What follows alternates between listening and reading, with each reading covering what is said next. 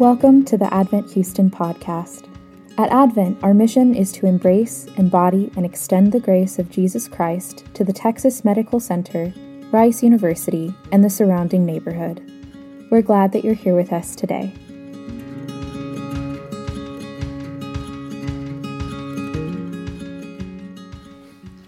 Well, good afternoon again. Um, if uh, we haven't met, uh, my name is Taylor Leachman. I'm the planting pastor here at Advent, and it's good to see so many uh, uh, young faces again. Uh, as many of y'all were gone during uh, the Christmas break, and um, it's just not the same. It's great to have y'all back. Um, we are going to begin a three week short sermon series. Uh, that we're going to call New Year's Rhythms. Um, as this is the time when we're all making resolutions, we're all trying to be new people, um, you know, trying uh, Whole 30 and all sorts of other fun things. Um, we want to talk more about what does it look like to live into the new rhythms um, that, the, that the Bible would have us to. And so tonight, in particular, we're going to talk more about rest and resting. Um, you may have gathered that through some of the earlier readings of Scripture that we're talking about Sabbath rest.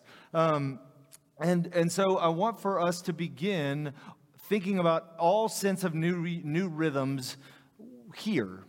Okay, what does it look like to cease from our work? Or more importantly, or as importantly, if not more so, what does it look like to rest in the Lord? And so that's what I want for us to be talking about this evening. Um, and as we do so, we're going to be looking at Deuteronomy chapter 5 verses 12 through 15. Uh, this is to orient you guys there are two different sections in, in the Old Testament that include uh, the Ten Commandments. The one that we often read the most is in Exodus, uh, but this is the Ten Commandments as recorded in Deuteronomy. And so this is, uh, uh, this is the fourth of the Ten Commandments. I'm going to read for us. Observe the Sabbath day to keep it holy, as the Lord your God commanded you. Six days you shall labor and do all of your work, but the seventh day is a Sabbath to the Lord your God. On it you shall not do any work, you or your son or your daughter, or your male servant or your female servant, or your ox or your donkey, or any of your livestock, or the sojourner who is within your gates, that your male servant and your female servant may rest as well as you. You shall remember that you were a slave in the land of Egypt and the Lord your God brought you out from there with a mighty hand and an outstretched arm. Therefore, the Lord your God commanded you to keep the Sabbath day. This is the word of the Lord. Would y'all pray with me? Um, Father, we pray as we consider what it means to rest. Lord, that even this evening we would rest in your arms as we hear your word. Um, may we have ears to hear, we pray in Christ's name. Amen. Uh, how many of you all know of the actor Tony Hale? Uh, Tony Hale is a famous, uh, relatively famous actor who starred in a, a, couple of really great sitcoms like Arrested Development or Veep. Um, uh, but he also wrote a children's book called Archibald's Next Big Thing. Um, and this is the story of a bird who misses out on all of the joys that are going on around him because he is obsessed with whatever that next big thing in life is going to be. Well, Tony wrote that story because it's actually part of his own life story that he struggled early on as an actor. Uh, uh, he, you know, doing the actor thing, trying out for a whole lot of different shows, being told no. Um, but as he was, you know, booking a little bit of commercials here and there, he believed and he fully was like heart's content was uh, was was uh, geared toward the idea that he was going to make it big on a sitcom. That was his main dream. Um, and then he got it, right? With Arrested Development as Buster Bluth, one of the all time great characters of any TV show. Um, and, and he thought that that would make him happy. He thought that that would make him content, but it actually did the exact opposite. It made him more anxious than ever because he recognized wait, if that was the next big thing that I wanted and it didn't do everything I wanted it to do, what is my life actually about?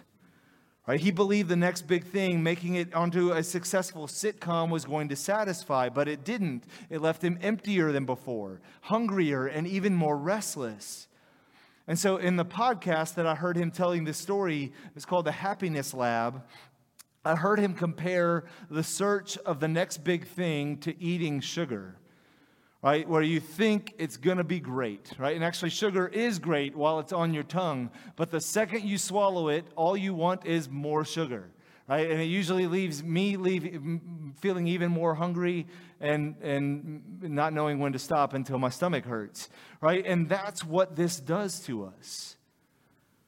My point is this that we are a people who are restless and in our, our resolution making, in our relationships, in our work, we think that we can eat enough sugar to ultimately satisfy us.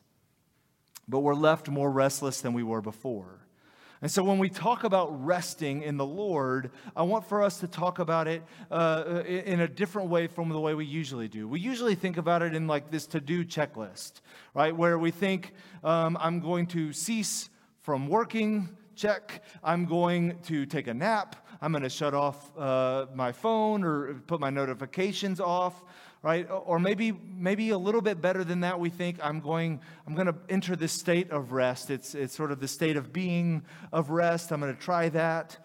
Um, yes, I want for us to do those sorts of things. But for tonight, I want for us to think about rest as a bigger, uh, a bigger category than those.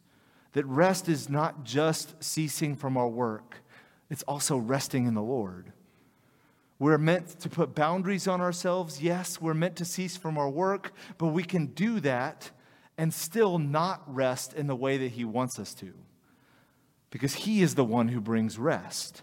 He is the one that truly satisfies. And so I want to look more closely at this Deuteronomy passage in three ways.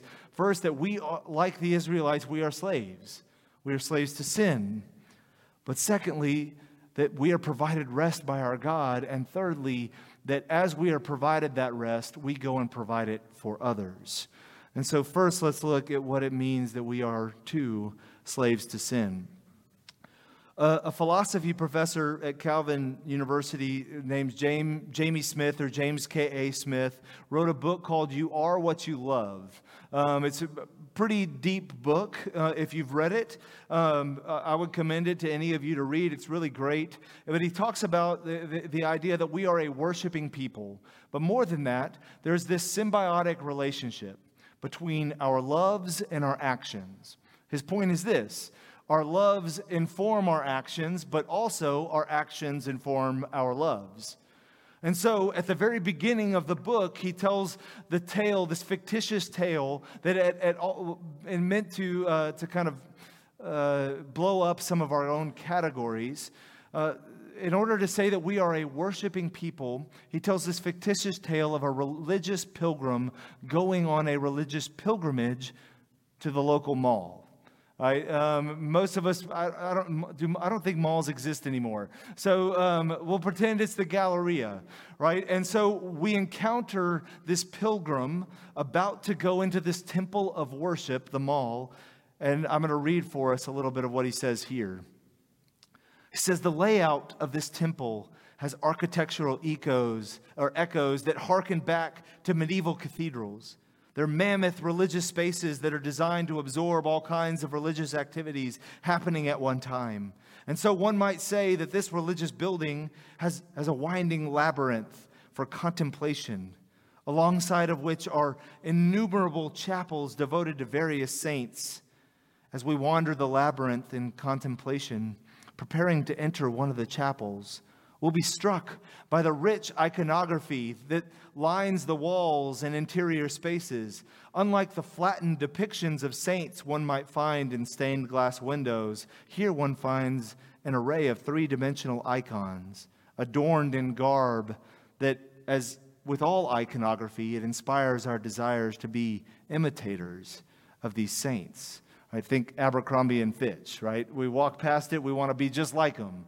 Um, this temple, like countless others now emerging around the world, offers a rich and embodied visual mode of evangelism that attracts us.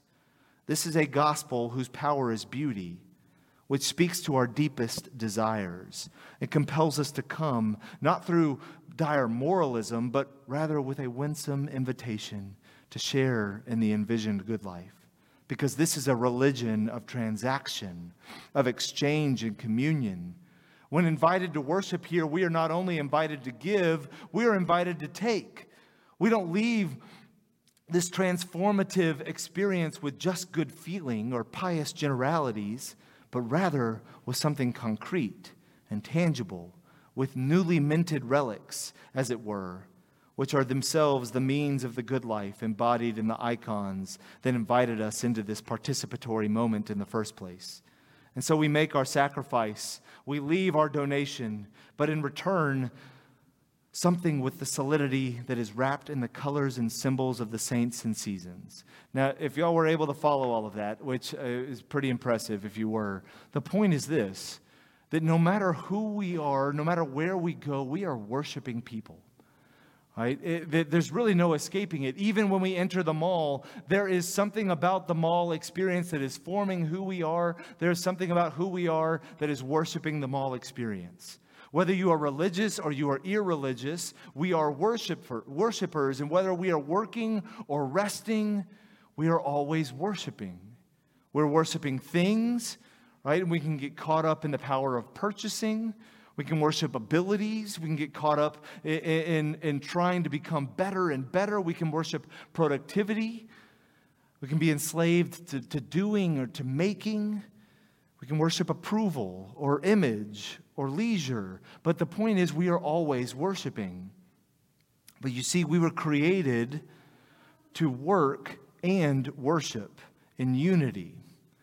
We were created to work on behalf of the Creator in relationship to our Creator. Right? We were commanded in, in Genesis chapter uh, 1 to have dominion, to rule over God's created world as his image bearers. This is another way to say that we were told to be managers on behalf of God's creation, right? Uh, on behalf of the boss um, and the world's designer. We were told to do this on behalf of God. But in the end, we don't want to be the manager or assistant to the regional manager, right? We want to be the boss. We want to do it our way. We want for our work to reflect our own glory, not His. We want the celebration and the praise, and we don't want to share any of it. And the Bible teaches that as we seek out our own work or purpose, that it takes over us, that it is crouching at our door and its desire is for us to devour us. Here's the problem in our sin, in our desire to be the boss, we become slaves. Slaves to our work, slaves to the feeling of importance that we get through our work, or slave to the desires to no longer be in relationship with the boss uh, who gave us that very work.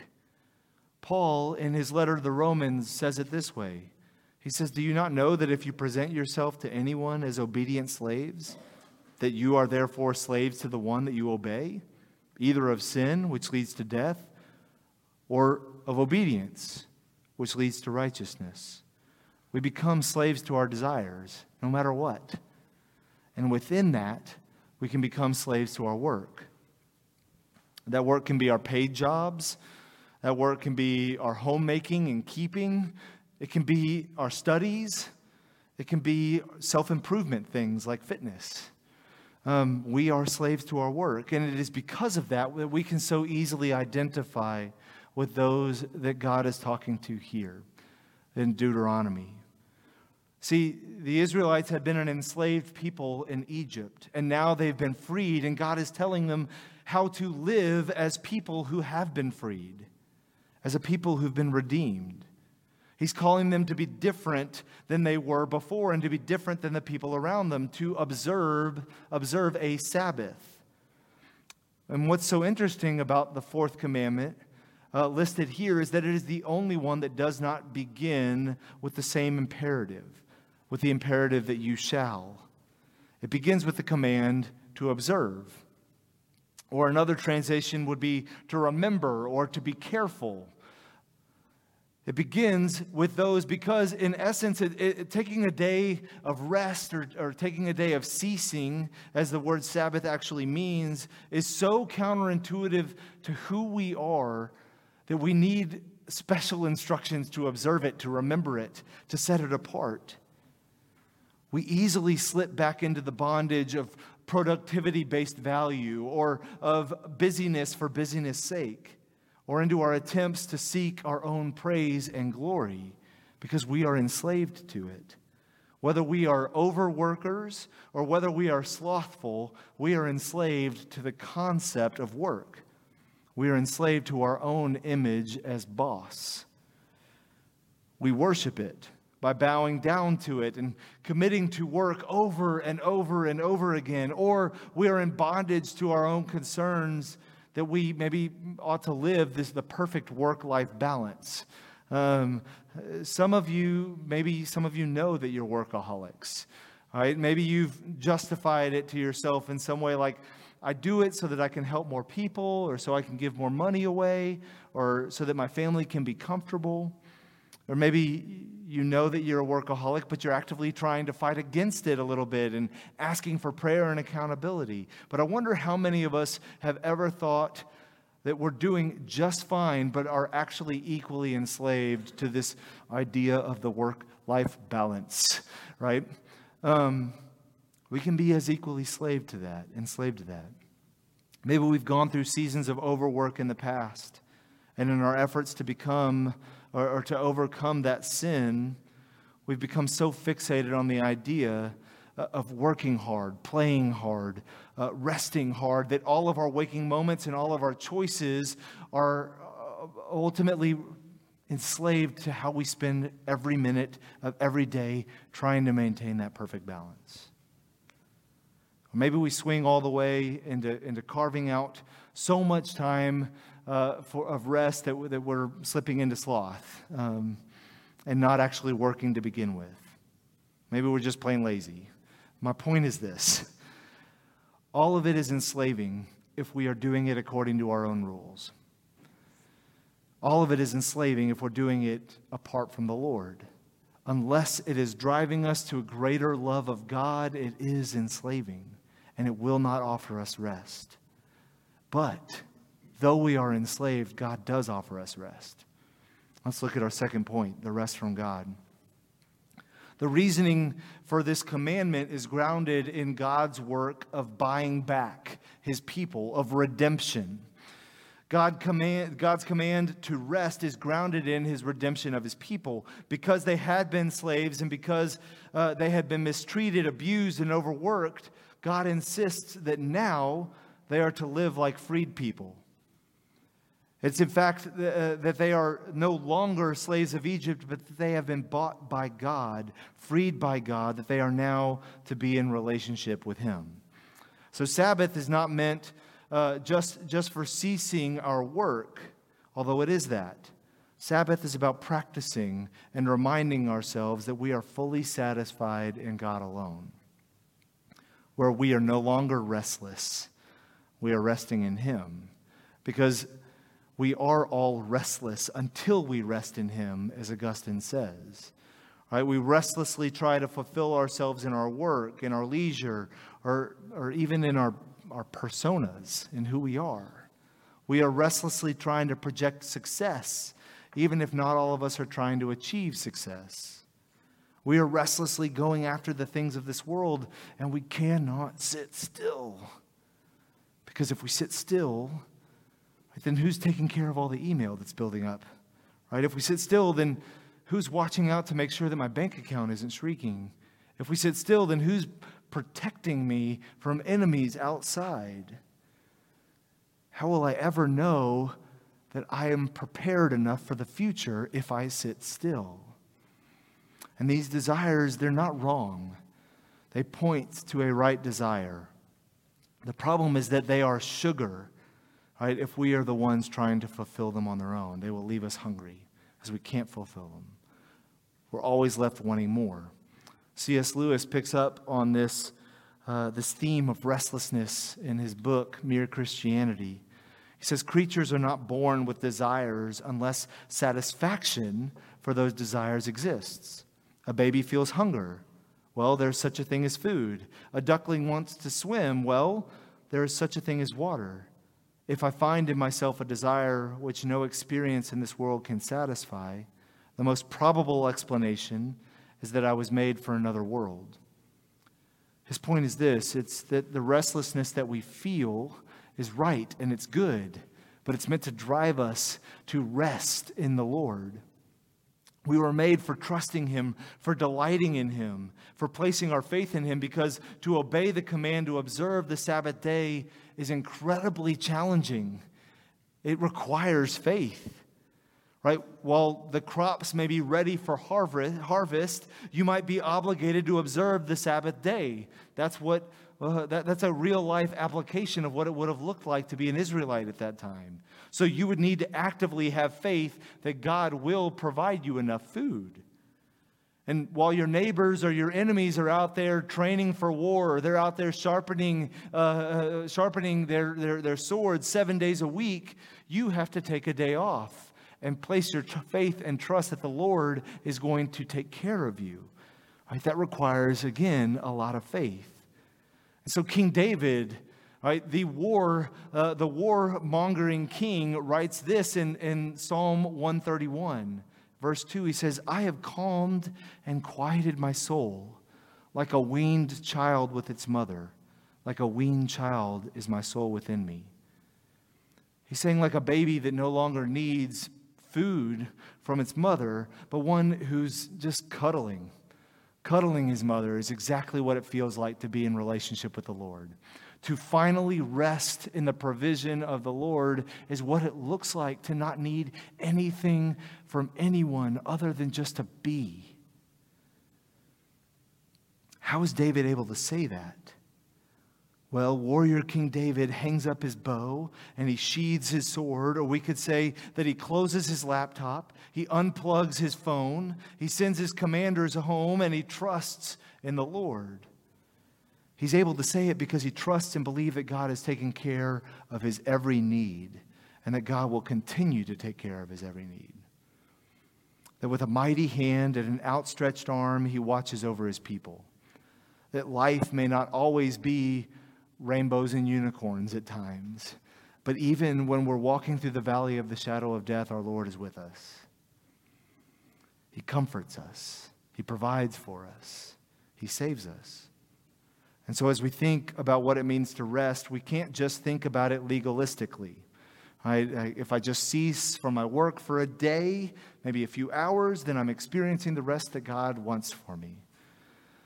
Um, yes, He wants us to cease from our labors so that we're forced to trust Him, so that we can get a bit of physical rest, and so that we can pay attention to Him and the things that He's done for us. But also, He wants for our hearts to find rest in Him this is really hard. It's really hard for me to do. Um, if y'all have even sat with me for a season of time, you probably know that my knee immediately starts to, to, to go up and down like that. I am a restless person at times. What does it look like to rest in our Lord? Well, I want to give us at least a couple of practical thoughts. Um, first, this year, I want for you to try and commit some time once a week to cease from your normal work. Ideally, that is on a Sunday, um, but it does not have to be. Especially, I know many of you are trained medical professionals, and so it, for just the sake of loving our neighbor, you need to be on at certain times. But my point still stands. Try and find time, physical time, to cease from your labors. But don't just cease from your labors. I want for you to find 15 minutes during that time to think about the things that God has been doing for you. Find 15 minutes to find and reflect on what where have you seen God at work? Find 3 things and write them down. Find 3 areas where you have seen God at work. And during that time, I want for you uh, to write them down and, and to think, how has He shown up even when maybe I wasn't expecting him to, when life was really hard this week. Or maybe it was a, a, a really positive experience and write that down as well. But practice resting in Him like a weaned child with its mother, like somebody that you truly trust and you just want to share the yucky as well as the great stuff that's happened. Write it down. But don't stop there. Because we are not merely intended to rest ourselves, we are also intended to provide rest for others. And that's our third point, and I'll be a little faster through it. How do we provide rest for others? Well, the fourth commandment listed here is not merely about your own rest with the Lord. It assumes that as those who have been redeemed by God that we are intended to bring rest to those under our care. It tells us that during Sabbath rest, our kids shouldn't work, our animals shouldn't be made to work, and those in our employment shouldn't be made to work. Anyone that is under our exact authority, that we have uh, legitimate authority over, um, we should be providing rest for. Uh, real quick, uh, I don't know, there was a viral video of that happening to John Piper uh, this week, and so uh, that's actually been kind of a nightmare of mine that Siri would start to, uh, to speak. Here's my point we are to provide rest toward those that we can provide rest for. What might it look like for us to provide rest for those underneath us? What might it look like for us to take that type of intentional planning? Because it doesn't just happen. Right? Uh, it, it looks like providing for them financially, even if they can't take a day off right? The household of Israel didn't withhold the food from their people on the day off that they were given. Our God sovereignly placed them, all of these people, under your care so that they were meant to be shown rest. For some of us, we may need to limit the sports that we involve our kids in on Sundays.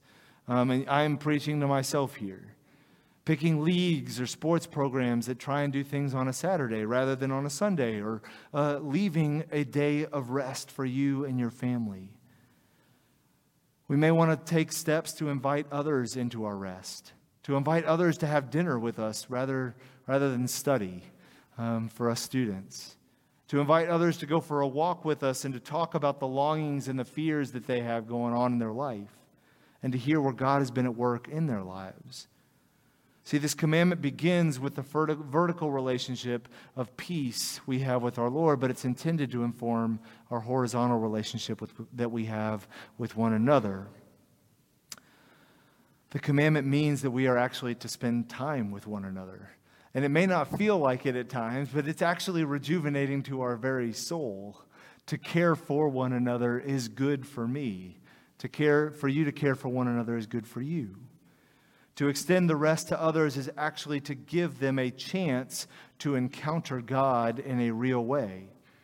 Blaise Pascal says that in busyness, we have a narcotic to keep us from brooding and to take our minds off of things. That is our unhappy lot. That is why the pleasures of solitude are considered incomprehensible. Right? It's not only loving to them to give them rest, but it's also loving to them to take away that narcotic.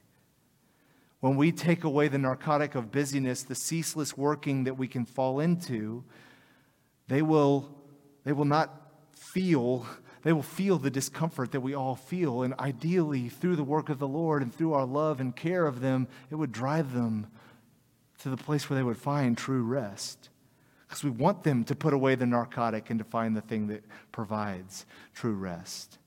Right? It's evangelistic to give them rest. It drives them to the good news of Jesus.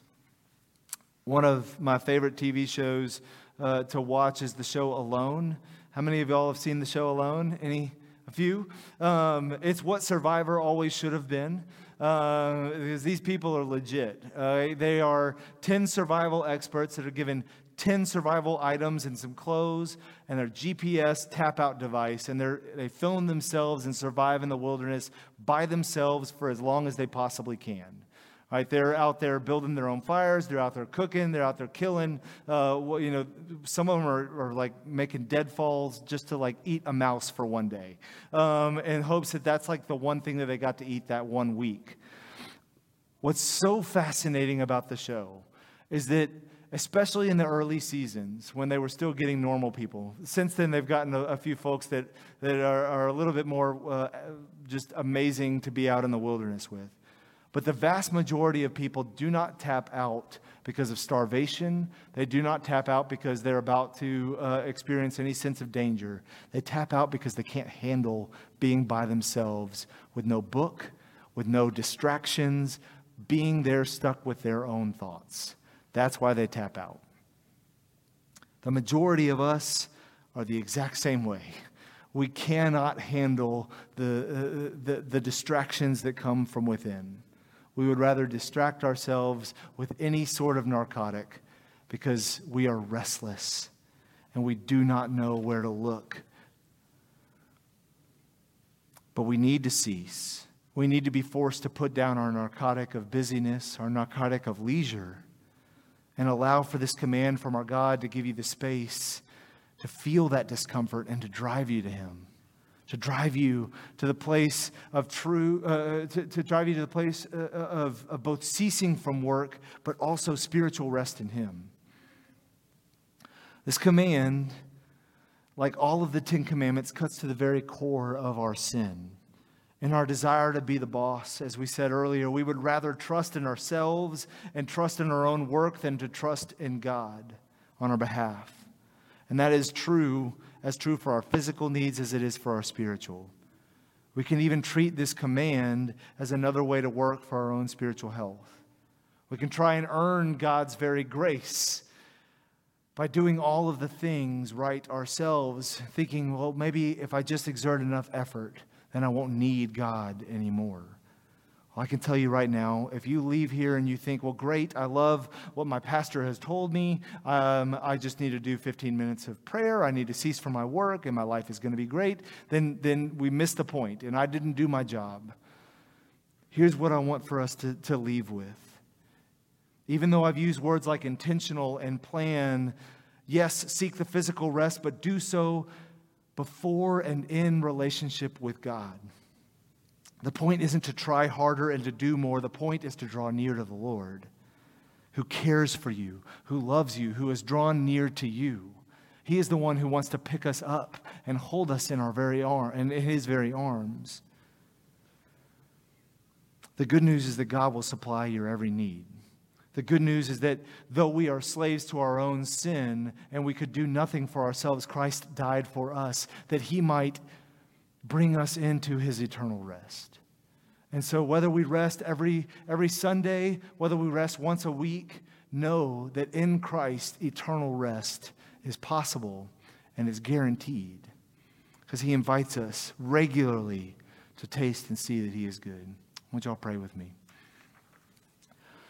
Our Father, we thank you. Um, we thank you for the rest that you have provided for us in Jesus. Lord, it's hard. It's hard to cease from what it is that we're doing. Um, we want to be the boss. We want um, to build a, a, good reputation for us or a good career, and we don't know exactly what it will look like if we stop a little bit. Father, give us the faith to trust in you, that you will place us where you would have us when we obey rightly. But above all, Father, I pray that this would drive us to you. That as you continually pursue us, Father, may we, may we stop and may we realize just how near you are. We pray all of this in Christ's name. Amen.